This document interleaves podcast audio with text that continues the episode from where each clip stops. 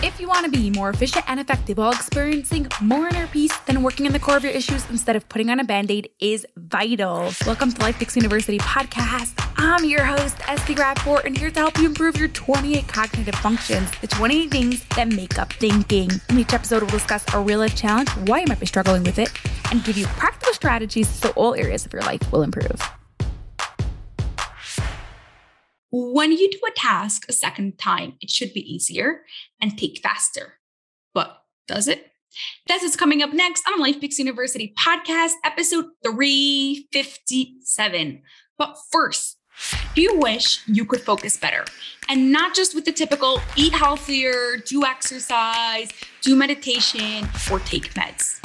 Well, I've got you. Join me for an exclusive three day customized focusing intensive. This is a three day program that is customized just for you, where I work one on one with you for multiple hours every single day to rewire your brain to be able to focus. That's what we focus on in the three day intensive, just being able to focus. If you want to learn more about this and this exclusive three day intensive, head over to lifefixuniversity.com forward slash focus. That's L I F E P I X university.com forward slash focus to find out more. Now, for today's real life challenge, I want to imagine you just spent a couple of hours entering data into your customer database.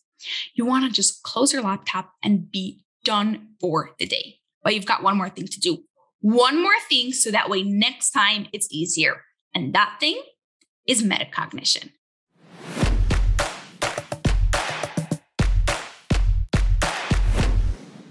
So, what is metacognition? The dictionary defines metacognition as awareness and understandings of one's own thought processes. I like to call it thinking about thinking.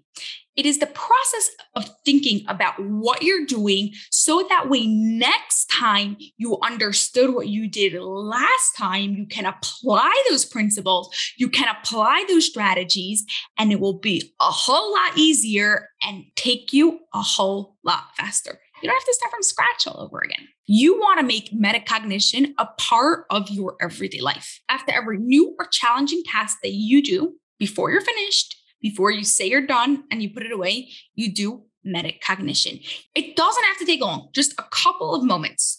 You're just going to think about what you did specifically. What was the actual thing that you did to help you get this task done in the best way possible. So, to get you started in metacognition, I am going to give you a few prompts that you could either journal about, you could think about. If you did this task together with someone else, you could have a discussion with this other person. So that way, next time, it's a whole lot easier. Ready? Question number one you could ask yourself is what was the number one strategy that helped me do this task? It's important to identify what the specific strategy was. Don't just give a very general answer. Be specific with this because that is what's going to make a difference. Number two, what information or supplies did I need to help me get this task done? Number three is how can I prepare myself next time so this task takes even faster? Number four, what was the workflow or the process of doing this task? And number five, here's the challenging one is what strategy may be even more beneficial so that way next time this task is even easier. Okay. I'll give you an example metacognition about podcasting, about recording episodes. I'm going to go through the five questions that I just gave you to give you an idea of what you're going through.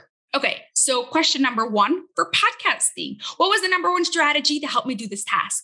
And I'm going to say the answer is setting myself up for success, being prepared and having everything totally ready before I hit the record button. Number two, what information or supplies did I need to do this task? So, first of all, I needed all the podcast episodes written out with all the information of what I'm doing, the whole draft. And I needed the podcast equipment all set up.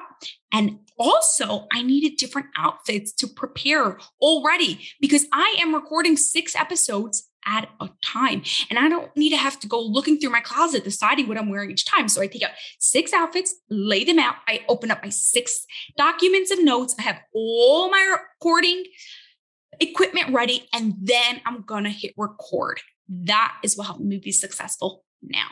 Number three is how can I prepare myself next time so this task takes even faster? So, one of the things I noticed is when I started recording this time, I was stumbling over a bit my words because I wasn't, hadn't used my mouth a lot. There's actually this thing of doing mouth exercises or even just simply moving your mouth in weird ways so it stretches your muscles and it's easier for the words to come out. So, I think that next time I'm going to do those exercises before I hit record. Number Four, what was the workflow, the process of doing this task? So the workflow was, first of all, setting everything up. So opening my documents, getting my clothing, setting up the equipment, making sure I was totally ready.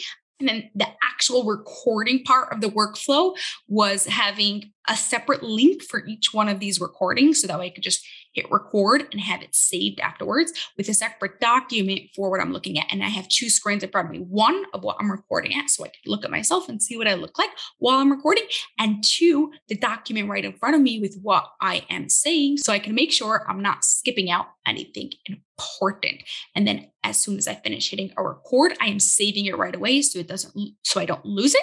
I'm going to change and record the next one. And question number five for this is what what strategy may be more beneficial to do this task next time.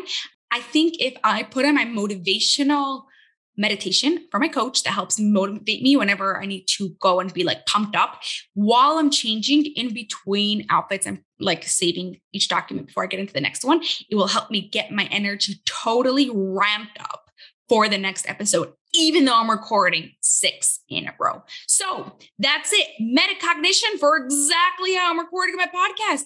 And you could go and copy it yourself.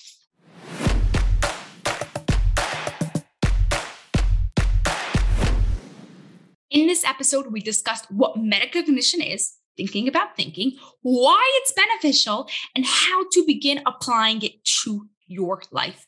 I am sure you could guess what today's challenge is to use metacognition at least three times. Okay. If you thought it was going to be once, well, I'm pushing you. At least three times, I want you to think about thinking, answer the questions that I gave you, come up with your own questions, and help you understand the process so that way next time it will be even easier. Have an awesome rest of your day, and I'll see you next week. That's all for this episode of the Life Fix University podcast. If you enjoyed it, please share it with two of your family and friends so they too can gain from it, and you'll be helping us reach our goal of 1 million downloads by the end of 2025. Have an awesome rest of your day and grow those dendrites.